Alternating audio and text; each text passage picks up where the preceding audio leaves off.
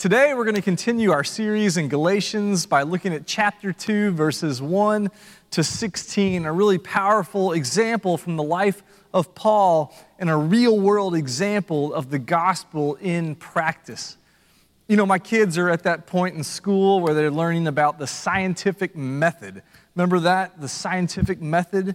It's all about how scientists uh, can research and, and gain empirical data you know, for the rest of us who aren't scientists, uh, you might need a refresher. Okay, let me remind you this is a process of determining what's true and what's not.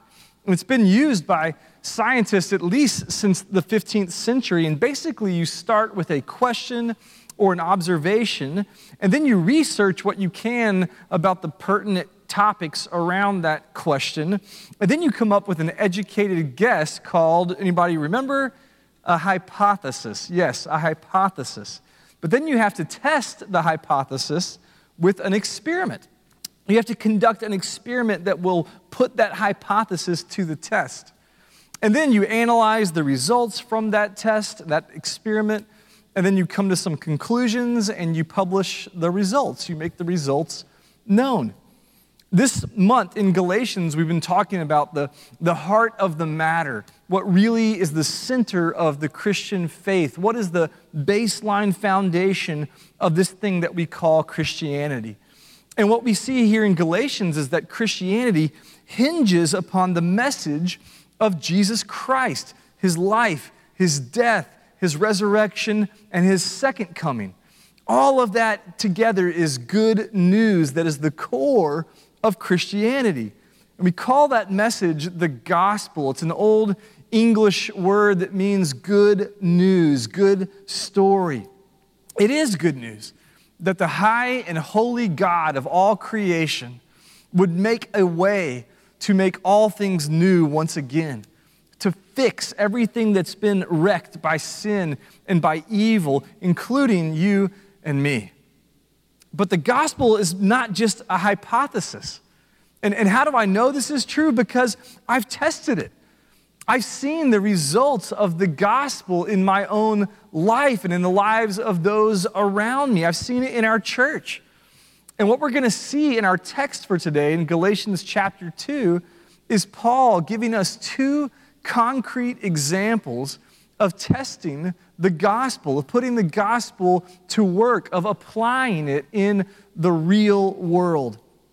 Now, I have a couple of pastors' groups that I meet with once a month, and I love uh, talking with these guys. And you wouldn't believe some of the stories that my fellow pastors have. At least three of us have had uh, disasters in our baptismals when the, the, the, baptismal overflowed and we had to call in ServPro to come in and do emergency repairs in the building and, and try to mitigate the disaster. And some of us also have the story of how we almost got COVID back in February of 2020 when we were in Belarus and we met the professor of the student who was the first confirmed case of COVID in the whole nation of Belarus, and we were freaking out and thought we had all been infected with this disease that no one really knew anything about. Just crazy stories from these pastors that are, are doing life together. And what we see here are some stories from Paul's life in Galatians chapter 2.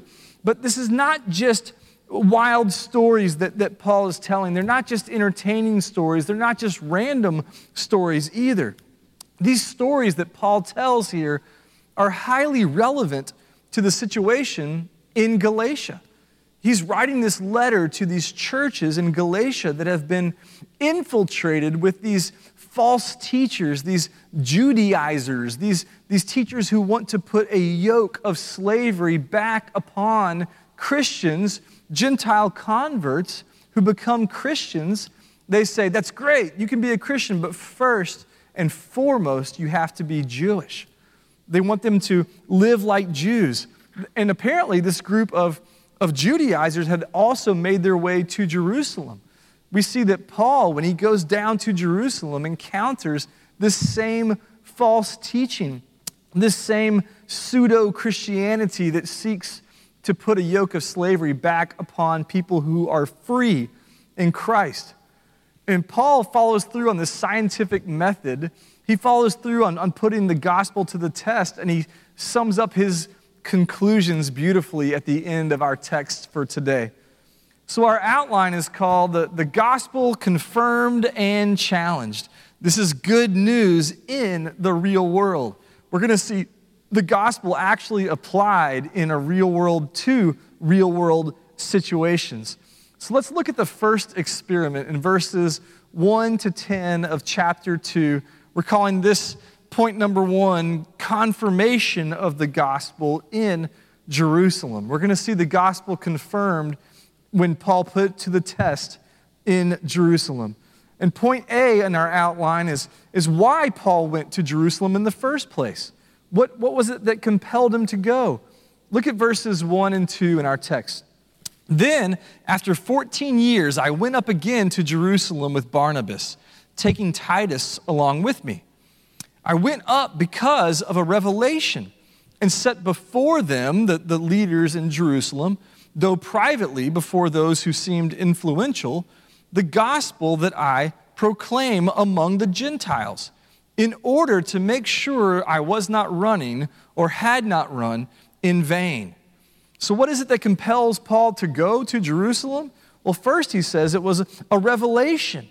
He had a revelation that it was time to go back to Jerusalem. This is probably Paul's second trip to Jerusalem. Last week, we saw in chapter 1 how he had gone down to Jerusalem, after three years in Arabia, ministering and preaching the gospel there. And he did a two week intensive 15 days with Peter. And he met with James, the brother of Jesus, a leader there in Jerusalem. And, and he consulted with the, the leaders there before moving on to the Northwest to continue planting churches. His second motive in, in going to uh, Jerusalem was to check himself. He wanted to make sure that his message that he was preaching was the true gospel, the, the valid gospel message. He wanted to make sure that message was on track with what the apostles, the other apostles, were teaching. He probably was encountering a lot of opposition already from other Christian leaders who were these Judaizers, these Jewish Christians, who just said, Paul, you're out of control. You're, what you're teaching is crazy. You got to stop. Timothy George, in his awesome commentary on Galatians, says that Paul was probably hearing people saying something like this. After his conversion, we had such high hopes for Paul. After all, no one else in this generation was better trained in God's Torah than he. But now he has departed from the faith of Jesus and from the apostles.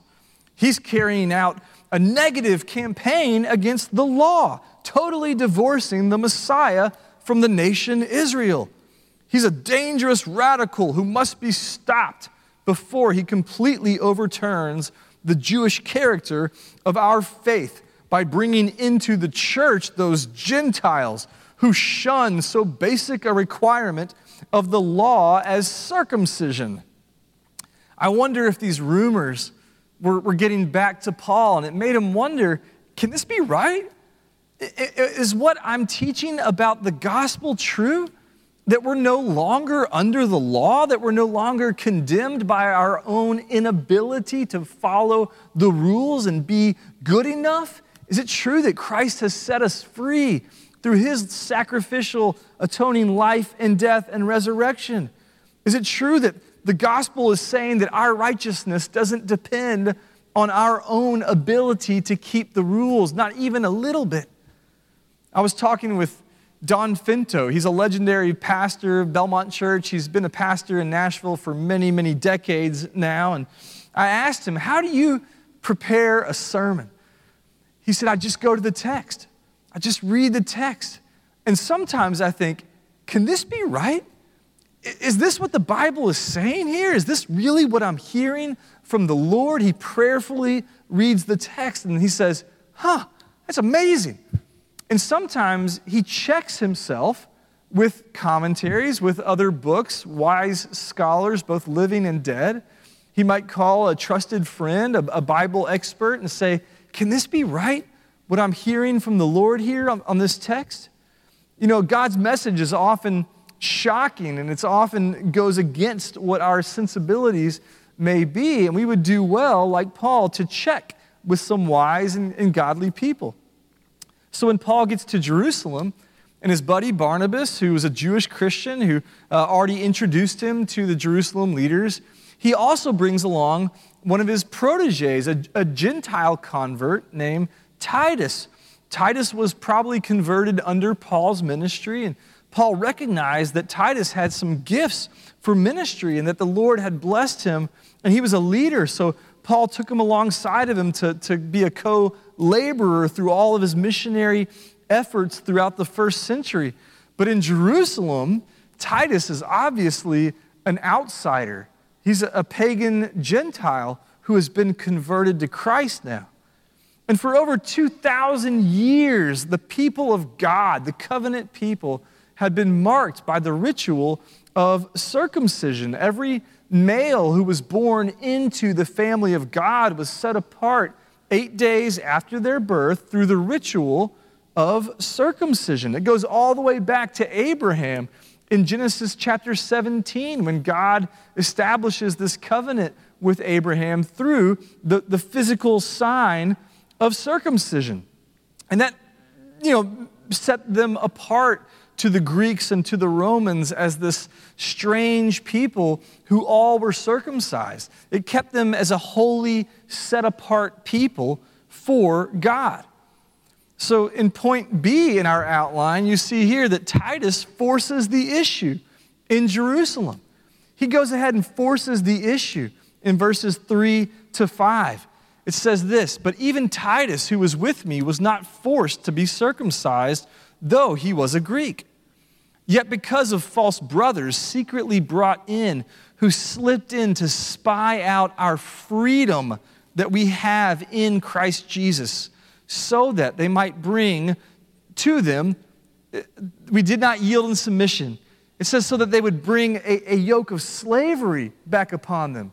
And Paul says, no, we didn't yield in submission even for a moment, so that the truth of the gospel might be preserved for you.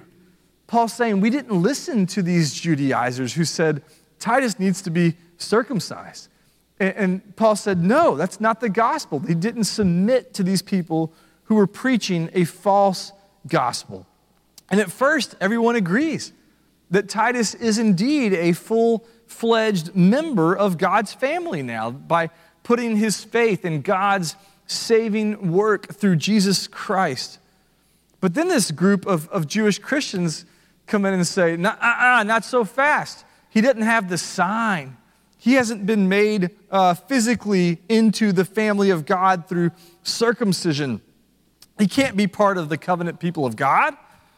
But Paul essentially says, wait, wait, wait, that's, that's not good news, what you're saying. What you're saying is that we have to be conformed outwardly through a physical sign.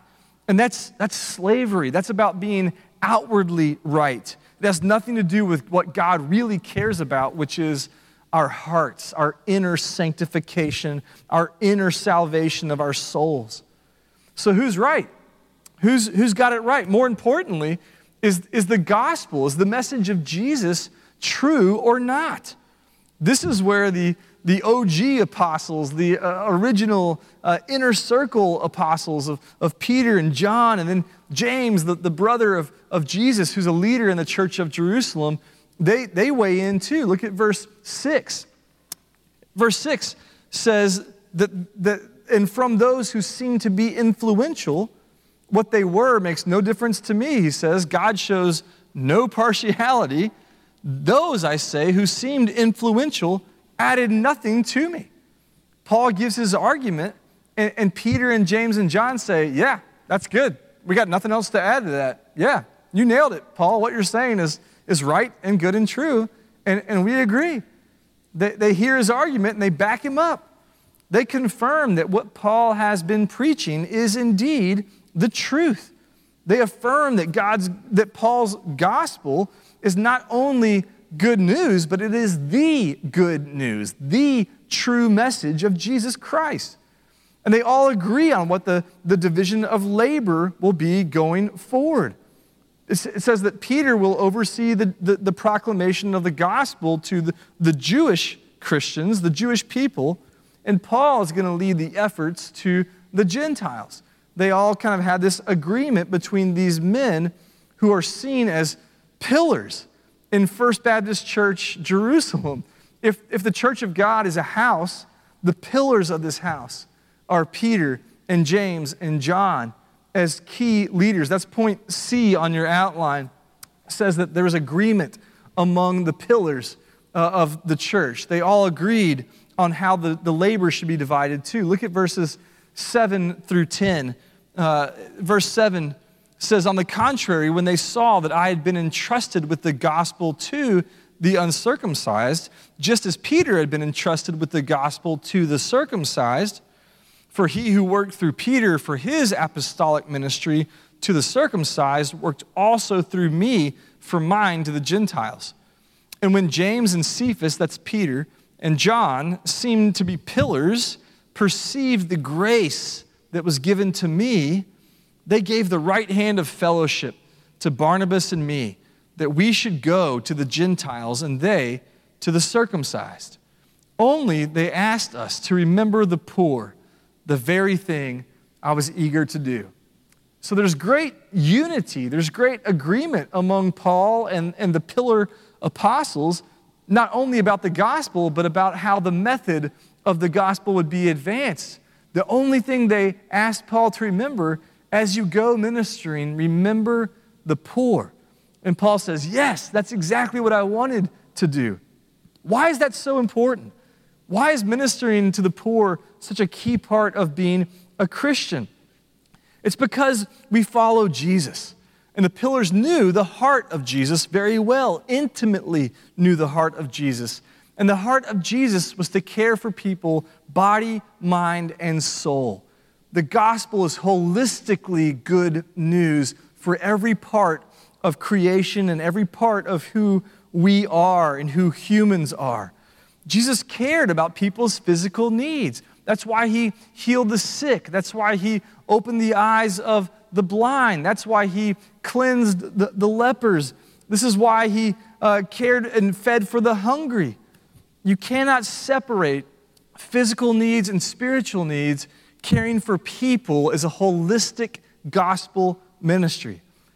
Here at Woodmont, we, we call meeting physical needs in the name of Jesus, we call that ministry. And we have several ministries. You know, our food pantry ministry just keeps growing and, and, expanding, and they feed more and more people, and they, they pray with them, meeting spiritual needs as well as physical needs. Room in the Inn, every other Saturday, we have a, a group of men here who come in out of the cold and, and spend the night in our church. And, and Marcus and Rob and, and so many others graciously host them with, with warmth and hospitality, showing these men that they have dignity and worth before the Lord. And several of our life groups have provided uh, suppers and devotionals and breakfast and sack lunches. And they have a place to, to, to shower and to clean up and, and just be in a, a house of the Lord for a night. All of that stuff that we do that's, that's ministry is because we follow a Savior who cared about physical needs because the gospel is holistic in nature. That leads us to the second gospel test, the, the challenge in Antioch. Not Antioch down I 24 southeast of here. This is Antioch in Syria. This is the third largest Roman city. The, the challenge of the gospel in Antioch. Antioch was a very important Roman city uh, that was the, the third most important uh, city in all of the Roman Empire behind Rome itself and Alexandria in North Africa. And the church in Antioch was pretty much Paul's home base. He and Barnabas spent a lot of time there. They launched their missionary journeys from Antioch. And it was about 300 miles from Jerusalem. So the Jews who lived in Antioch weren't as super rigid about the, the ritualistic culture, the, the, the cultic uh, practices that they did in Jerusalem. This was pretty far outside of the Judean area. And in Antioch, you have this beautiful picture of the new covenant family of God, of Jews and Gentiles living in harmony together, sharing meals together around one table not worrying about offending Old Testament laws or not because they are free in Christ. And Paul has, has planted this church, he has established this church, and he's taught that the gospel provides freedom in our conscience to eat things that were once forbidden for God's people. Now we can break bread together with people who aren't like us at one table. And it's hard for us to understand what a big deal this was for people who used to be devout Jews. Remember in the book of Daniel how these young men from, from Judah are deported into Babylon, this pagan land. And, the king says, Hey, here's all this great rich food. Eat, just enjoy all this barbecue that I've put before you. And Daniel and his buddies say, No way. We'd rather die than defile ourselves with your food and they say, Don't make us sin against our God by eating this food. And instead, they ask for just vegetables and, and, water. And of course, the Lord provided for them. But this is a big deal to sit with people who had not washed themselves ceremonially before they eat, would defile one's self. To, to eat the food that was forbidden by the Old Testament was also a way to defile yourself. And to defile oneself means to be unacceptable to God and to other holy people. It was to be removed from the covenant promises of God. Apparently, when Peter first came to Antioch, the first time, he sees the, the freedom of the gospel on display, and he sees God's people now, his family, both Jews and Gentiles, breaking bread together, definitely celebrating the Lord's Supper together, having communion feast, remembering the death of Jesus Christ and his sacrifice on the cross. And Peter first says, This is great. This is awesome. And he jumps right in. Remember, Peter is the guy who saw the sheet come down out of heaven in Acts chapter 10 that had the, the animals that were clean and unclean. And God said, Take, kill, and eat. And Peter says, No, I would never defile myself. And God told him, Remember, what I have made clean, do not call unclean. So Peter, he got it, and he jumped right in and joined this group of people. But just like when Peter walked out on the water to Jesus, and the wind and the waves came up, and Peter got scared and he began to sink, the, the fear sets in once again with Peter he panics and he buckles under the pressure. Look at verses 11 through 13. When Cephas came to Antioch, I opposed him to his face because he stood condemned. For before certain men came from James, he was eating with the Gentiles.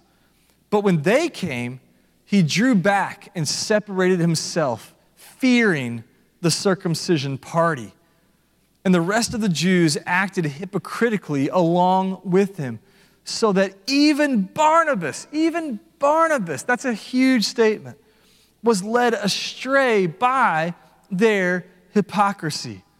It seems like Peter's problem here is, is why do you, who do you want to eat lunch with? It's a classic problem that every student on the first day of school experiences. You wonder who's going to be in your lunch period, who are you going to sit with? Who are you going to sit with? Apparently, Peter was fine to sit with all these new converts, these Gentile people, and eat whatever they were eating until the cool kids from Jerusalem show up and he says, Oh, no, I wouldn't eat with them. I, would, I don't associate with those guys. I don't really uh, hang out with them. No, that would be bad. I don't do that. And he separates himself and he, he begins to cave to the pressure that's put on him by these Jerusalem leaders who show up in Antioch. He says, Oh, yeah, yeah, yeah, I would never do that. And I believe that Paul probably confronted uh, Peter to his face in private first, just as Matthew 18 says. He probably had a conversation with him and says, Peter, it, it, you can't do that. You, you can't separate now just because they're here. The gospel doesn't change. These people are still saved by grace through faith in Jesus Christ, and their sins are washed away and they are made clean, and they are able to eat with the Gentiles. Don't you know of all people that what God has called clean, don't call unclean? Eat with a clear conscience and in the fellowship and the unity of faith in Christ. We've died to our old selves, we've been raised into a new family of faith. But these powerful leaders from First Baptist Church of Jerusalem show up, and, and Peter caves. He caves to the pressure. And it, it's, it's like a high school comedy. Oh, I don't really hang out with those guys. Except that it's not funny, it's hypocrisy. You know, the word for hypocrisy goes back to ancient theater. It, it, comes from two Greek words. It literally means to interpret underneath. If that sounds strange to you, remember that in ancient uh, Greek drama, they'd wear these big masks on their face. So to be a hypocrite was to be an actor. To be a hypocrite was someone who wore a mask, who played a part, who hid beneath a, a veneer of a false persona and was not who their convictions really made them to be. When Paul accuses Peter and Barnabas and all these leaders from Jerusalem of being hypocrites, he's saying they're not being true to their real selves now. If they've been born again into a living hope in Jesus Christ, then why put the mask on of pretending to be uh, under this yoke of slavery again? That betrays their new identity in Christ. Hypocrisy isn't just about failing to live up to what you say you believe, it's covering up who you actually are now in the core of who you really are. And that leads to Paul's confrontation. That's point B on your outline. You see the protest that Paul brings up. And here we see two great apostles colliding. Look at verse 14.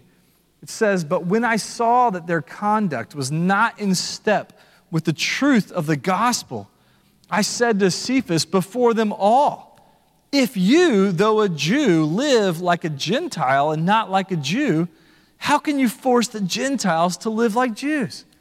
We knew this was coming. Paul's already told us that he confronted Peter to his face. He says, When you came here, you were fine to live like a Gentile, but now you want all the Gentiles to live like Jews. It's inconsistent with the gospel. It's not consistent with what we know to be right and good and true now because of what Jesus has done for us. That's a big deal. Why is that such a big deal? Is the gospel really at stake over what had happened in Antioch? Is Peter really doing something that might do damage to the gospel message? Why is it such a big deal? It's crucial to remember that the the issue here isn't so much about what Peter ate, but with whom he ate it. If the gospel really makes us into one family, one Lord, one faith, one baptism, then we are closer than blood relatives to other Christians. We bear the same heavenly Father. We are bound for the same heavenly reality. And yet, Peter denies fellowship with other Christians because of Old Testament laws. Why did Peter do this? Why did he mask his convictions? Why did he deny the truth of the birth, the new birth that he had experienced in Jesus?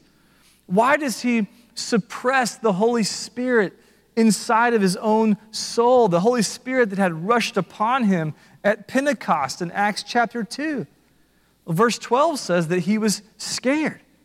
He feared those people who believed that circumcision was necessary to be part of God's family. And so this outraged Paul. And, and, again, he confronts Peter, I think, privately and publicly. He confronts him and calls him out in front of everybody. And, he takes it a step further by saying, You're committing hypocrisy. Again, this is a gospel issue because circumcision itself isn't the issue. Food itself is not the issue. It's about what happens to people when they put their faith in Jesus Christ. When, when food or, or circumcision become more important than, than what the gospel does to people, then it becomes a big deal. Then it becomes a big deal because it takes precedence over the foundation of the doctrine of grace alone for salvation. We are saved by grace alone, not by any outward symbol, not by any action that we take, but by grace alone, through faith in Jesus alone. That leads us to the heart of the matter. The heart of the matter. Look at verses 15 and 16. We ourselves are Jews by birth and not Gentile sinners. I think Paul's being sarcastic. Yet we know that a person is not justified by works of the law, but through faith in Jesus Christ. So we also have believed in Christ Jesus in order to be justified, to be made right, to gain legal standing before holy God by faith in Christ and not by works of the law. Because by works of the law, no one will be justified. No one is good enough. You know, I, I taught a Bible study one time for teenage boys, and I said, How good do you have to be to get into heaven? And they said, Well, you know, pretty good. And I said, Well, how good? And, and they said, Well, you know, you, you, can't do bad things, you can't kill somebody, you can't, you know, be a drug dealer and go to heaven. And I said, Well, well I think you have to be perfect to go to heaven. And they said, What? If that's true, none of us can go to heaven. And I said, That's right. You're right. All of us are condemned if we're not perfect. You're right. And that's what Paul's saying here. Jesus was perfect, and he gives us his perfection. It's called imputed righteousness that God freely gives to us through Jesus Christ so that we can have his perfection and therefore gain salvation, therefore gain access to the holy God the Father, not by anything we do, but, but 100% because of what He has done for us. All we have to do is believe it and accept it and surrender to it. That's the heart of the matter. So many religious Jews consider themselves as being right with God because of their ethnicity. They were born into the covenant family of God. So many Christians today consider themselves right with God because they may attend church every now and then, because they may give some money even to church every now and then, because their parents were good people, because they got baptized, because they walked the aisle someday. All of that they think makes them right with God, but none of it does. Only faith in Jesus Christ makes us right with God. As Paul himself would write later to the Romans in Romans chapter 5, verse 8, he says, We're all sinners, but God shows his love for us in that while we were still sinners, Christ died for us. All of us have fallen short of the glory of God. We've all sinned, and yet God has made a way through Jesus for us to be made right with God. Verse 16 is such a powerful and compelling verse. I wish we could spend a, a, year just preaching sermons on that verse, but I encourage you to go back and read it. Just let it just marinate in verse 16. Maybe memorize it and let the truth of that verse just sink into your soul so we can live into that reality. Three key takeaways here to close. First, do we really see and treat all people as equal before the Lord? Do we really see people as equal before the Lord. The ground at the foot of the cross is level. We all come with nothing to the cross. No matter what people's background, no matter what their baggage from their past may be, no matter what their bank account may be, all people are in the same sinking boat of sin apart from the gospel of Jesus Christ. It's a level field. So, do we show partiality to people? Do we treat some people as better than others? Do we fear the opinions of some people more than others? Do we fear for our own reputation? Do we fear our own people, our own tradition, our own tribe over the liberating truth of the gospel for all people? If so, let's repent and recalibrate. Second, do we understand the gospel holistically? Do we understand the gospel is not just about getting souls to heaven? The good news of Jesus is for every part of every person, the whole gospel for the whole world, for the whole person. It's about our minds, body, and souls. Don't be conformed to the world, Paul writes in Romans, but be transformed by the renewing of your mind. Jesus told us to love God with all of our heart, our soul, our strength, and with our mind. Body, mind, and soul, it's all connected. We would do well to remember the gospel is for the flourishing of the whole world. We're not just saved so we can go to heaven. We're saved so that we can be part of God's family here on earth now and experience the inbreaking of the kingdom of God in our lives now and in our cities, in our schools, in our workplaces, in our governments, in our police force, every aspect of our world now. We play our part as God's family in bringing about shalom, peace, and prosperity and flourishing as God would have it, as we bring heaven to earth and make earth more like heaven and less like hell. Finally, number three, do we live as though we are good for any reason other than faith in Jesus? Do we take pride in how much we attend church? Do we take pride in how much we give to the church? Do I take pride in being a pastor, that I'm, I have it all together, and that I'm a good person? If so, we need to repent and recalibrate. This is not what makes us right. Only faith in Jesus makes us right. We bring nothing to the table. As, as Ephesians 2 says, this is so no one can boast. We don't bring anything to the table. We are poor in spirit. Therefore, the kingdom of heaven is ours. We are spiritually bankrupt in and of ourselves, but praise be to God that He has caused us to be born again into a living hope that is kept for us and never will spoil or perish or fade. If we're relying on anything else other than faith in Jesus to make us right with God, then we are in error. It's 100% His doing. Thanks be to God. Let's renew our hope in the gospel today. Let's live out the whole gospel for the whole world, for the whole person. And let's remember that the ground at the foot of the cross is level. Let's come to Him every day asking for the grace that only He can give. Let's pray. Lord God, we thank you for the gospel. It's good to know that in the midst of this broken world, in the midst of a world filled with sadness and sickness and pain and loss, that we have good news. We know that when we put the good news to the test, that the hypothesis proves to be true time and time again. As the old hymn says, God, it's so sweet to trust in you.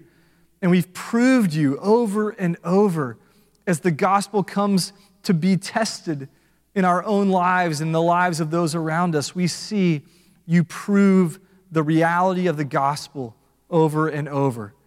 God, we thank you that you are indeed making all things new through Jesus Christ our Lord, and that one day you're going to finish that work of redemption that the good news will be complete as you come to restore the kingdom to the way it should be here on earth as you make a new heaven and a new earth.